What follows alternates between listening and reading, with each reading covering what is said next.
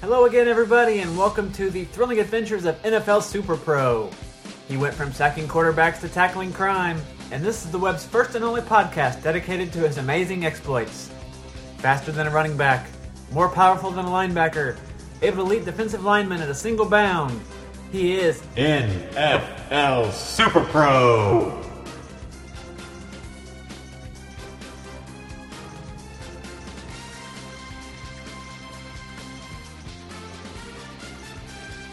Okay, I'm just kidding you folks.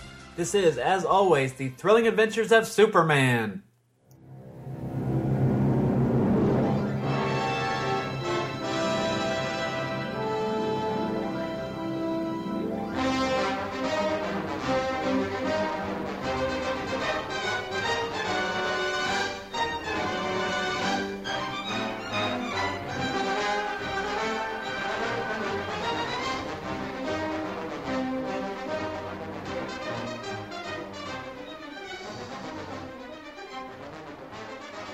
Hello again, folks. I am, as always, your host, Michael Bradley, and we're here to talk about not Super Pro, but Superman, specifically his Golden Age adventures.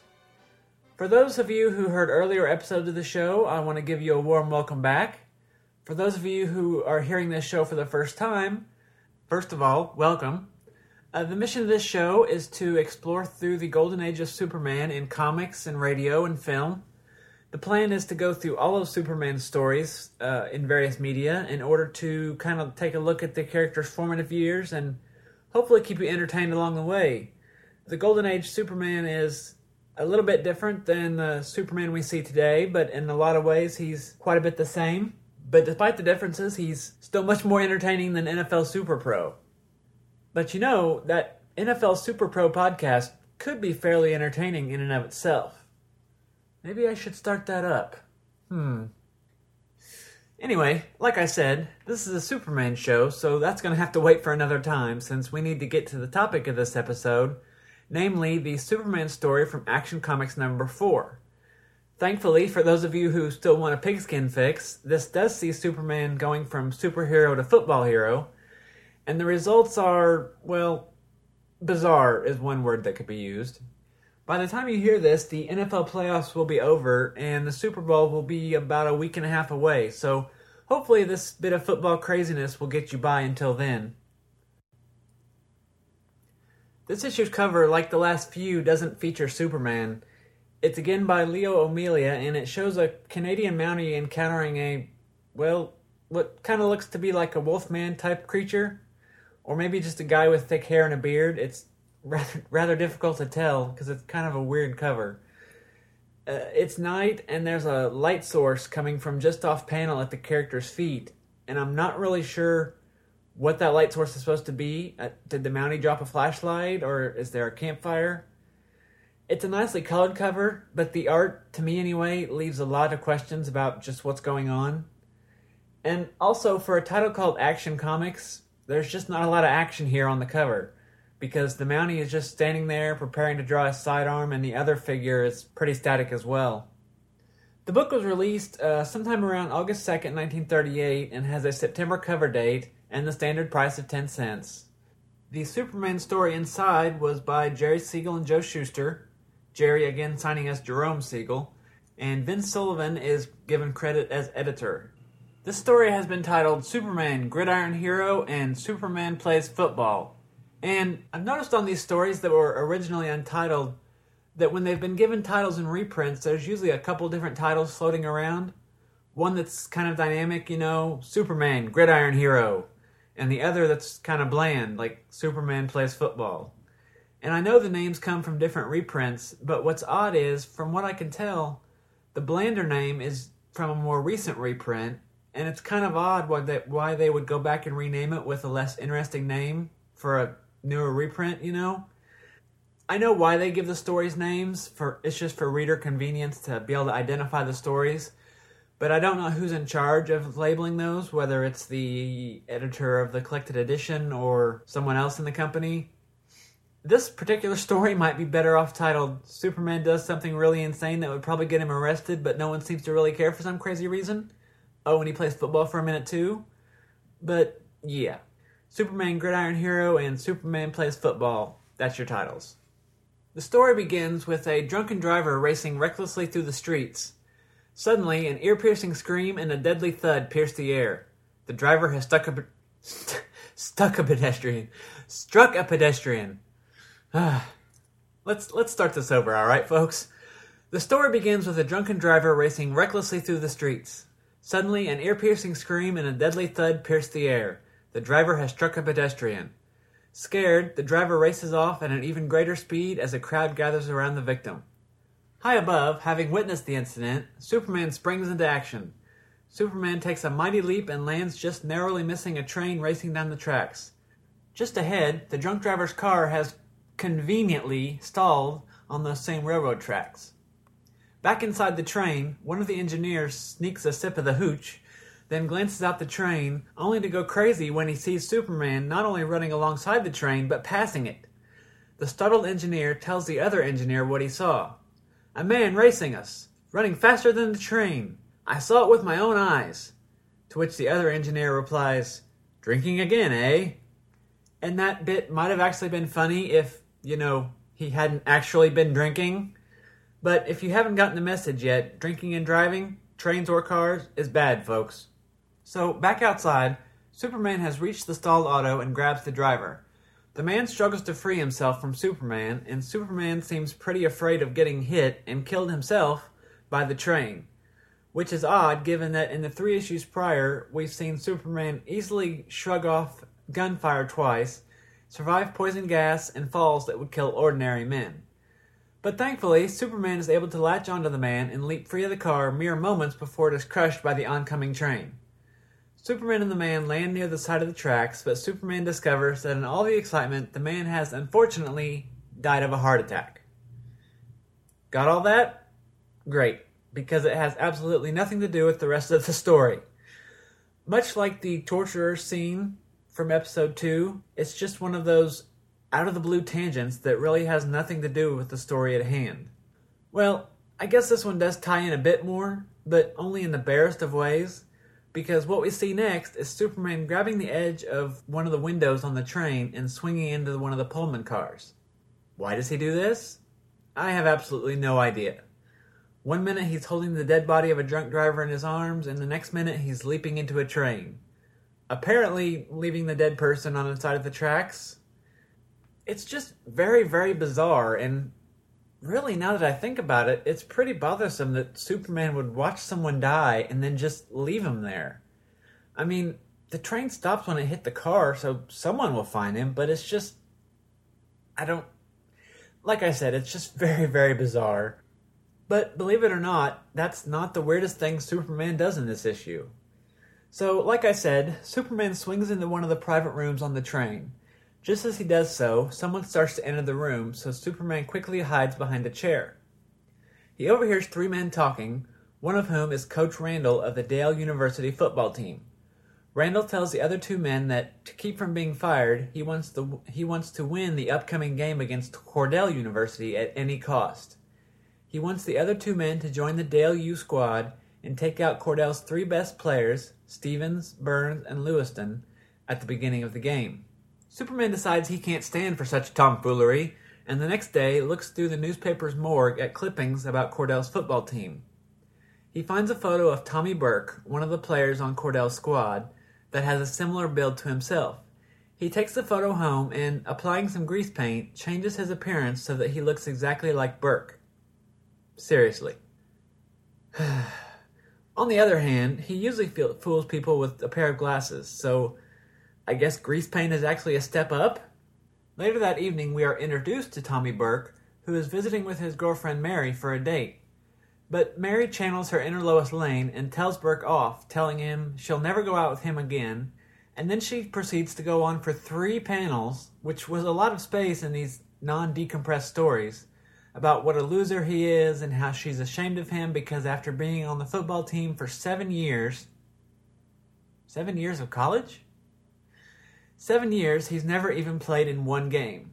He's not a football hero, he's a football zero, and she's already found a new boyfriend, tennis champion Wallace Dodd, a real athlete. Now that's cold. And it's hard to believe she could be so brazen because she's so cute. Well, cute for a drawing, I guess. She's got the trendy 30s hair that most of Shuster's women did, and the big doe eyes, but the way she goes off on Burke is like, yikes. You'd think he forgot her birthday and anniversary and gave away her dog, all in one setting, the way she's acting. So, poor Burke, he storms off fuming, swearing he'll get even with the she of the cold, cold heart by becoming rich and famous, then ignoring her. Okay, I guess that could work. Burke is surprised by a voice from behind, and turning around, he sees a man that looks exactly like himself, all the way down to wearing the exact same suit. Where did Superman get that suit? And I mean, it's the exact same suit. Brown pants, black and white checkered coat, black vest, and green shirt. Did he watch Burke get dressed and then run off, buy the exact same clothes, and then catch up with Burke? Or was it just a coincidence? Or who knows? Startled, Burke says, Good Lord, you're me! And Superman replies, You're mistaken. You're not looking at Tommy Burke's substitute, but Tommy Burke, the greatest football hero of all time. Burke lunges to the attack, but Superman stabs him with a syringe, rendering him unconscious. Later, Burke wakes up in his own apartment, with blonde hair for one panel, and Superman tells him that the drug he was injected with has temporarily rendered him partially paralyzed. He tells him, quote, I'm going to take your place in life for a few days. So long! And then leaves. No explanation, no, hey, sorry, pal, or this is for a good cause, nothing. Just, hey, you're paralyzed, I'm taking your place for a few days, see ya. So, let's review. In the span of about 4 pages, we've seen Superman leave a dead body by the roadside, hop a ride on a train, disguise himself as a complete stranger, then drug that stranger into unconsciousness against his will and take his place. And this is our hero.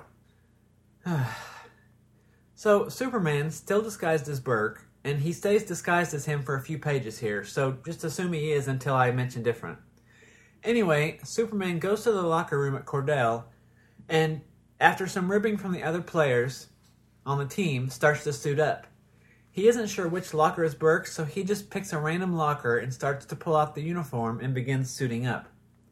Unfortunately, this riles the team roughneck, Ray Martin, the guy who actually uses that locker.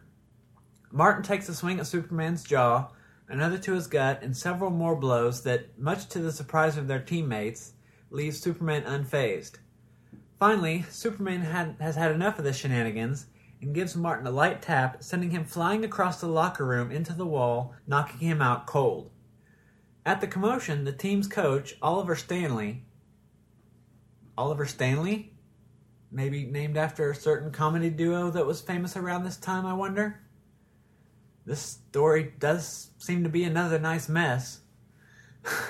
In any event, Coach Stanley bursts into the locker room, finds Martin unconscious, and demands to know what happened. Superman confesses that he was responsible, and the coach tells him to take off his uniform and clear out. As the team charges onto the field, one of the players and the coach talk about how Burke, i.e. Superman, isn't acting like himself, and they don't know quite what's come over him. Meanwhile, Superman sits in the locker room sulking about what a mess he's made of things so far. He decides that regardless of what the coach has said, he's going onto the field anyway. Superman charges out of the locker room and onto the field, immediately snagging a pass that had been thrown downfield. The coach screams at him and tells the other players to grab him and, quote, give him the bum's rush, throw him out on his ear. Superman tucks the ball under his arm and heads downfield towards the goal as the team takes aim. First on the attack is Ray Martin, who apparently recovered rather quickly from being knocked unconscious. Martin attempts a tackle as a little payback for Superman snooping in his locker, but Superman easily gets by him. 3 more players attempt to block Superman's progress. The coach says it was only an accident that he got by Martin and that he'd have to be an acrobat to get past the other players. And clearly, had this been an episode of Smallville, circa seasons 1-3, that line would have been replaced with Lana on the sidelines saying something to the effect of, he'd have to be a Superman to get past them. But, much to the disbelief of the coaches, Superman springs onto the shoulders of the first man and leaps over the remaining 2, leaving them all in the dust. Finally, the entire rest of the team attempts to dogpile him, but Superman continues unabated, even dragging at least 4 members of the team downfield with him as they attempt to stop his progress. Finally, a few yards short of the goal, Superman shakes off the remaining defenders and crosses the goal line. Touchdown! Touchdown! The feat leaves the coach and the entire team stunned. They wonder exactly what's come over Burke, who is really Superman. 6 seasons, and again, 6 seasons? This is college. Why is he playing for 6 seasons? Anyway, 6 seasons he's been riding the bench, but now he can play against Dale. The team's head coach calls the sports editor of the newspaper and tells them what a sensation Burke really is. The editor thinks it's a gag, but runs the story anyway. Cut to Burke's apartment, where Burke sits on the edge of the bed, enjoying a nice cup of coffee, and Superman, now just dressed in a suit, reads the paper and laughs at the article. I have no idea what this panel is about. Superman and Burke seem to be just hanging out like old pals. I mean, Burke is sitting up on the edge of the bed without a shirt on, enjoying a nice cup of coffee. Why isn't he leaving? Or calling the police or something? Has Superman explained to him what's going on? Or is Burke just content to hang out for a few days while someone who looks like him takes his place? It's just very peculiar. And not to spoil it for you, but it gets even more so. Meanwhile, at Dale University, the Cordell coach reads the article. He tells his cronies the article has Burke played as a fool, but thinks it would be a good idea if he disappeared until after the game anyway. And nothing more is said about the original plan, which was to do away with Cordell's 3 best players. Superman makes a show as Burke, and suddenly he's the focus. I mean, wouldn't taking him out leave Dale in the exact same spot they were before he made the scene? Coach Nasty McVillain obviously isn't thinking too clearly here. So, over the following days, Superman continues to practice with the Cordell team, and the coaching squad is still amazed by how Burke became such an outstanding player overnight. Finally, on the day before the big game, Cordell's coach Stanley gives the team a rousing pep talk of, "Tomorrow's the game with Dale. Now remember, early to bed, no smoking, no drinking. Pleasant dreams," and sends the team home. That evening, the 2 thugs hired by Dale's coach Randall pay a visit to Burke's apartment. Later, after Burke is asleep, they break in and tie him up, commenting on how strange it was that he didn't struggle at all. But as the narration tells us, the thugs are unaware that Burke is under the influence of a sleep-inducing drug, or that Superman is observing them from the molding overhead. And it shows Superman, now back in costume, holding on to the decorative molding at the top of the wall and sort of bracing himself. Now, I lived in an apartment for 8 years, and I've been inside many apartments, and none of them had ceilings high enough that you wouldn't notice a full-grown man hanging from the ceiling, especially one dressed in a bright blue and red costume. Those would have to be some amazingly high ceilings for that to be even just a little bit plausible. But the craziest thing about this scene is that Burke has been drugged again, seemingly by Superman. So, Superman drugs Burke once to kidnap him, holds him captive in an apartment for several days, and even though he was alert and conscious and seemingly on friendly terms, drugs him again for no reason in particular, just as the 2 thugs are coming to kidnap him.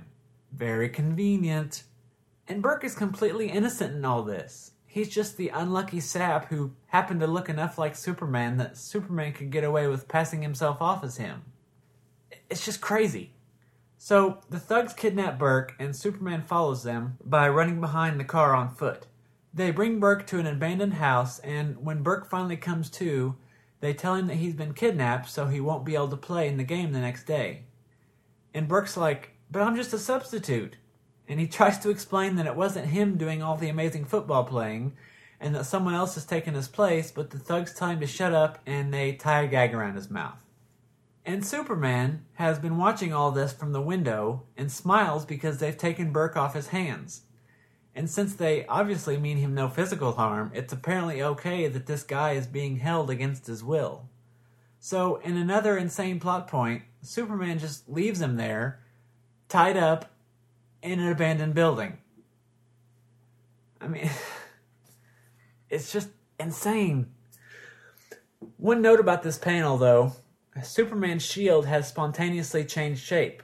It's no longer the straight triangle, or the simple triangle, but now it's closer to an elongated pentagon shape. The top is straight across, and then the sides dip down a bit, and then there are two much longer sides coming down to a point. And also here, the S is the S in the center of the shield is red, which marks the first place we've seen that in a story.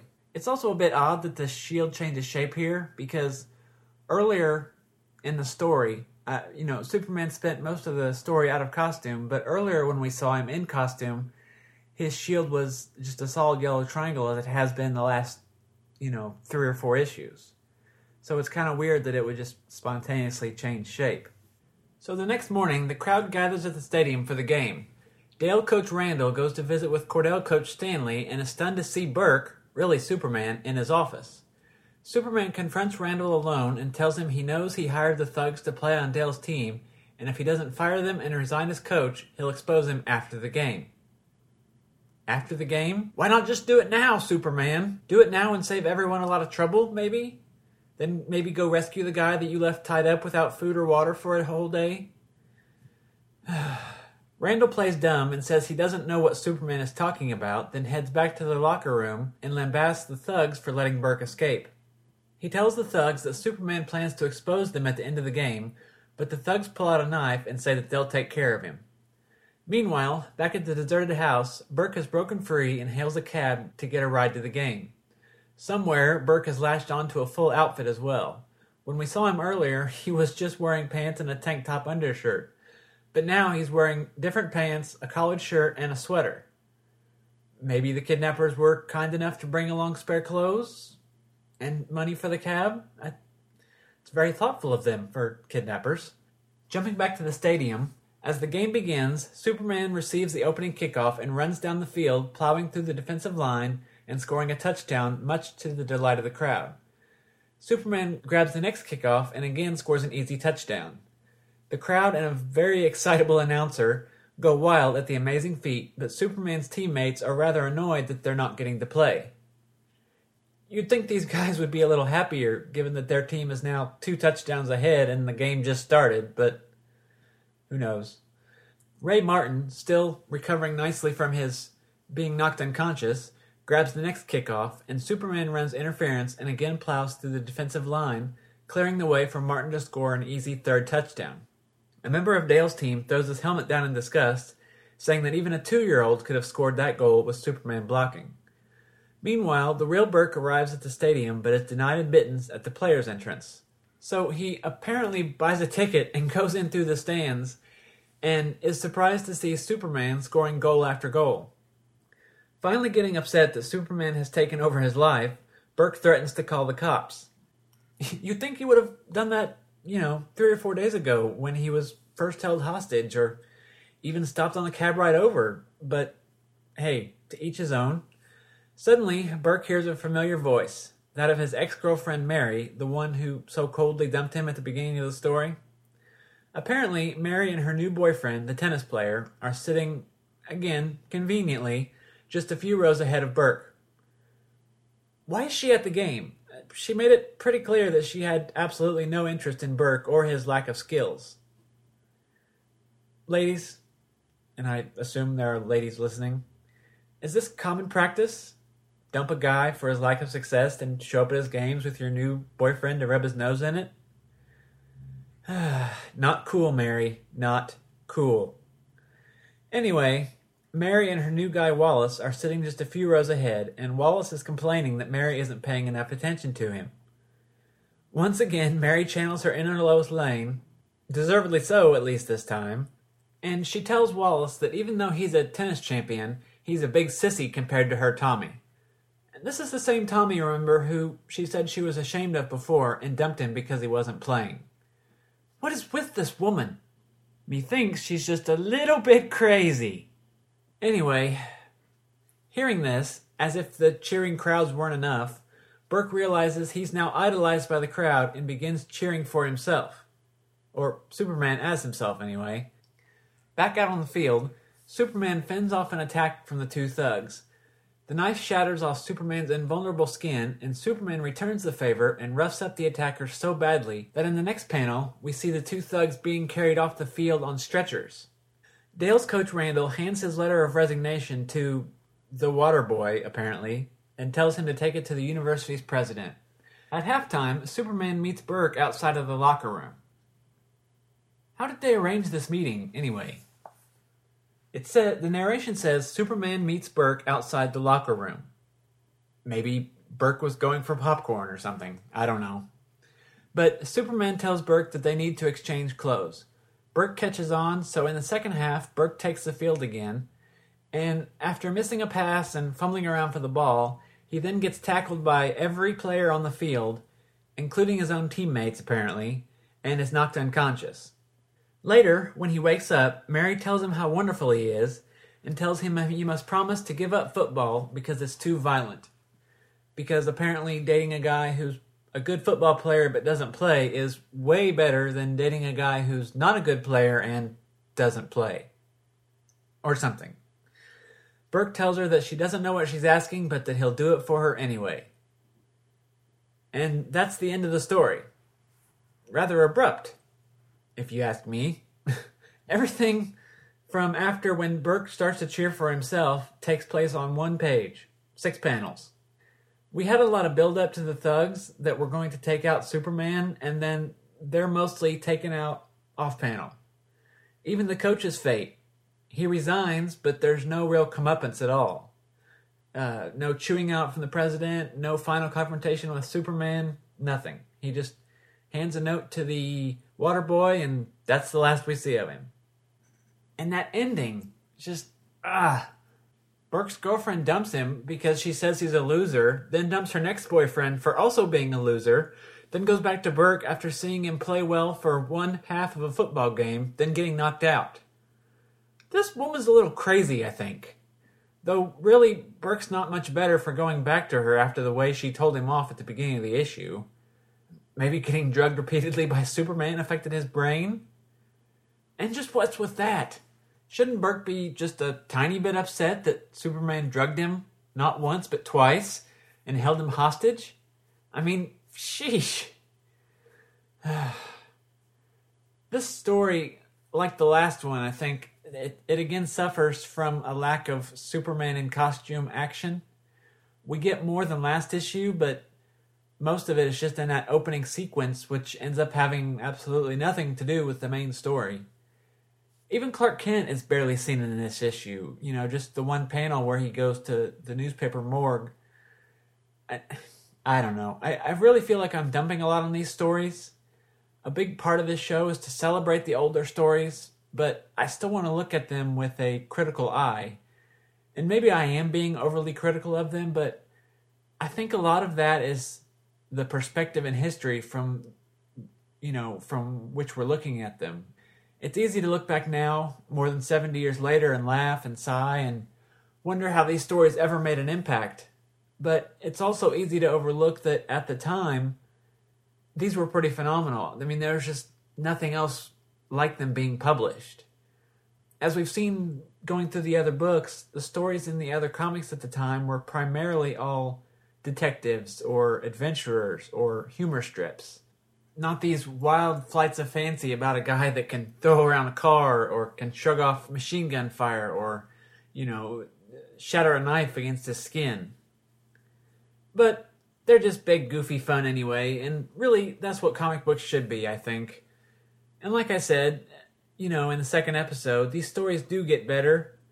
In fact, there's some coming up very soon that I think really are deserving of the name, The Thrilling Adventures of Superman.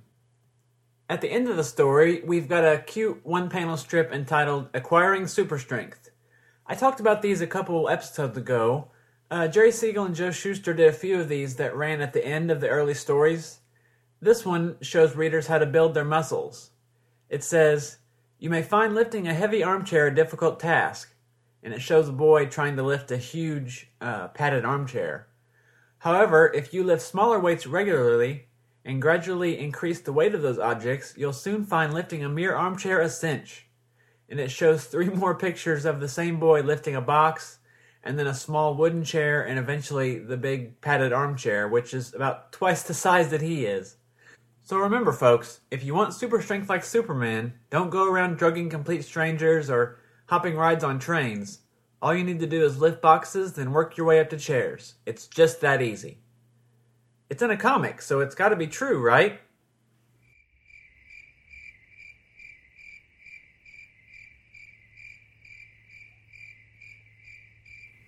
Oh well. One final thing I'll mention for a bit of historical note. As I mentioned earlier, there's one panel where Superman's shield changes. Also on his costume, while it wasn't clear in issue 2, the laced-up boots are definitely gone in this issue, in favor of the simpler style that Superman will sport from here on out. I also think, and I'm not going to say this for absolute sure because they might pop up again in some random issue, but I think this is the last time his boots are colored blue. And again, I could be wrong, but I'm pretty sure on that. Also, despite what the entry at the Grand Comic Book Database says, the story does not say that Clark works for the evening news in this issue. In the story, the Cordell coach calls a paper identified as the news, but it doesn't indicate that this is the same paper Clark works for, or actually what paper he works for at all. He is just identified as a newspaper reporter when he goes to check the morgue files for Cordell players to impersonate.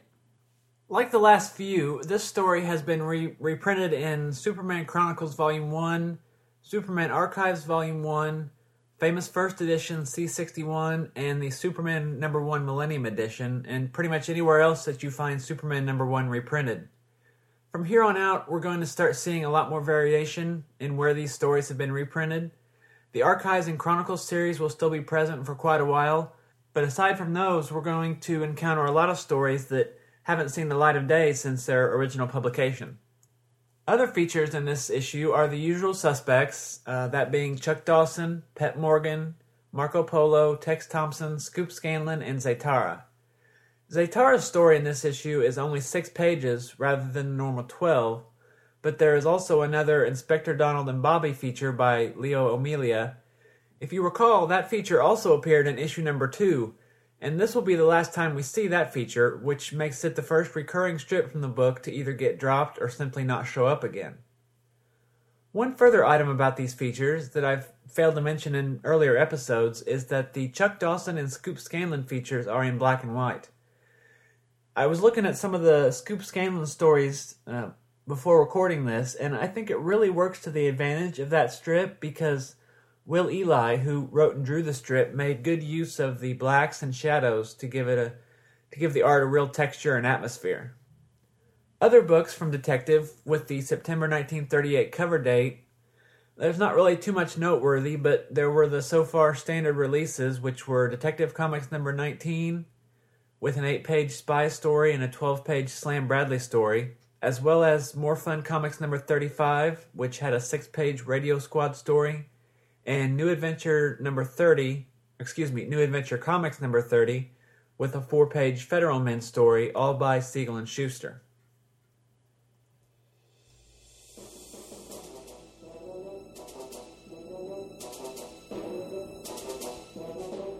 Coming October 31st, 2010, Superman Forever Radio, a new weekly podcast which will focus on Superman and his family of comics, movies, television shows, cartoons, radio shows, and more. Featuring the latest news, reviews, and the latest and classic adventures of the Man of Steel, an in-depth look at a variety of topics throughout Superman's 70-plus years of history. Join host J. David Weider every Sunday for Superman Forever Radio, coming October 31st, 2010. For more information, go to supermanforever.com.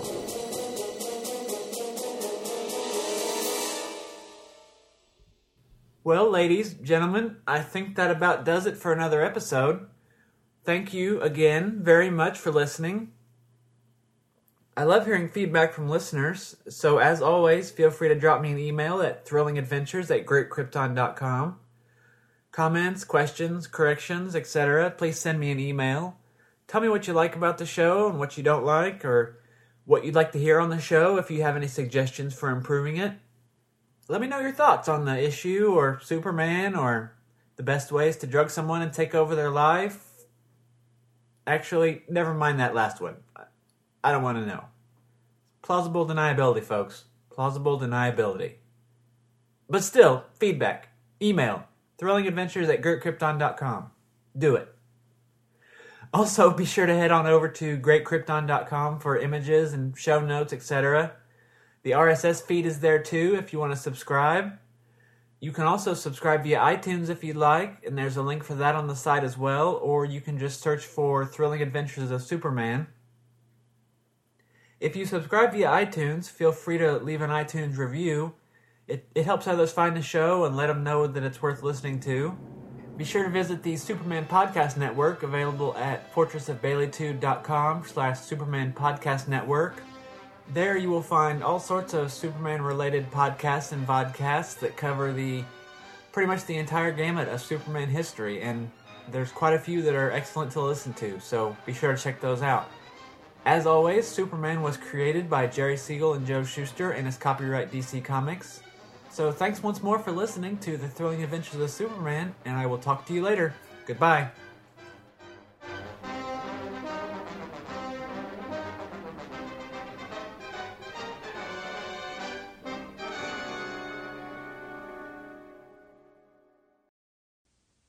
When friends don't stop friends from drinking and driving,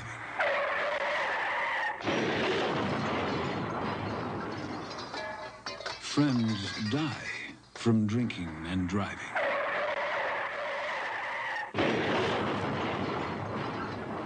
Friends die from drinking and driving can kill a friendship.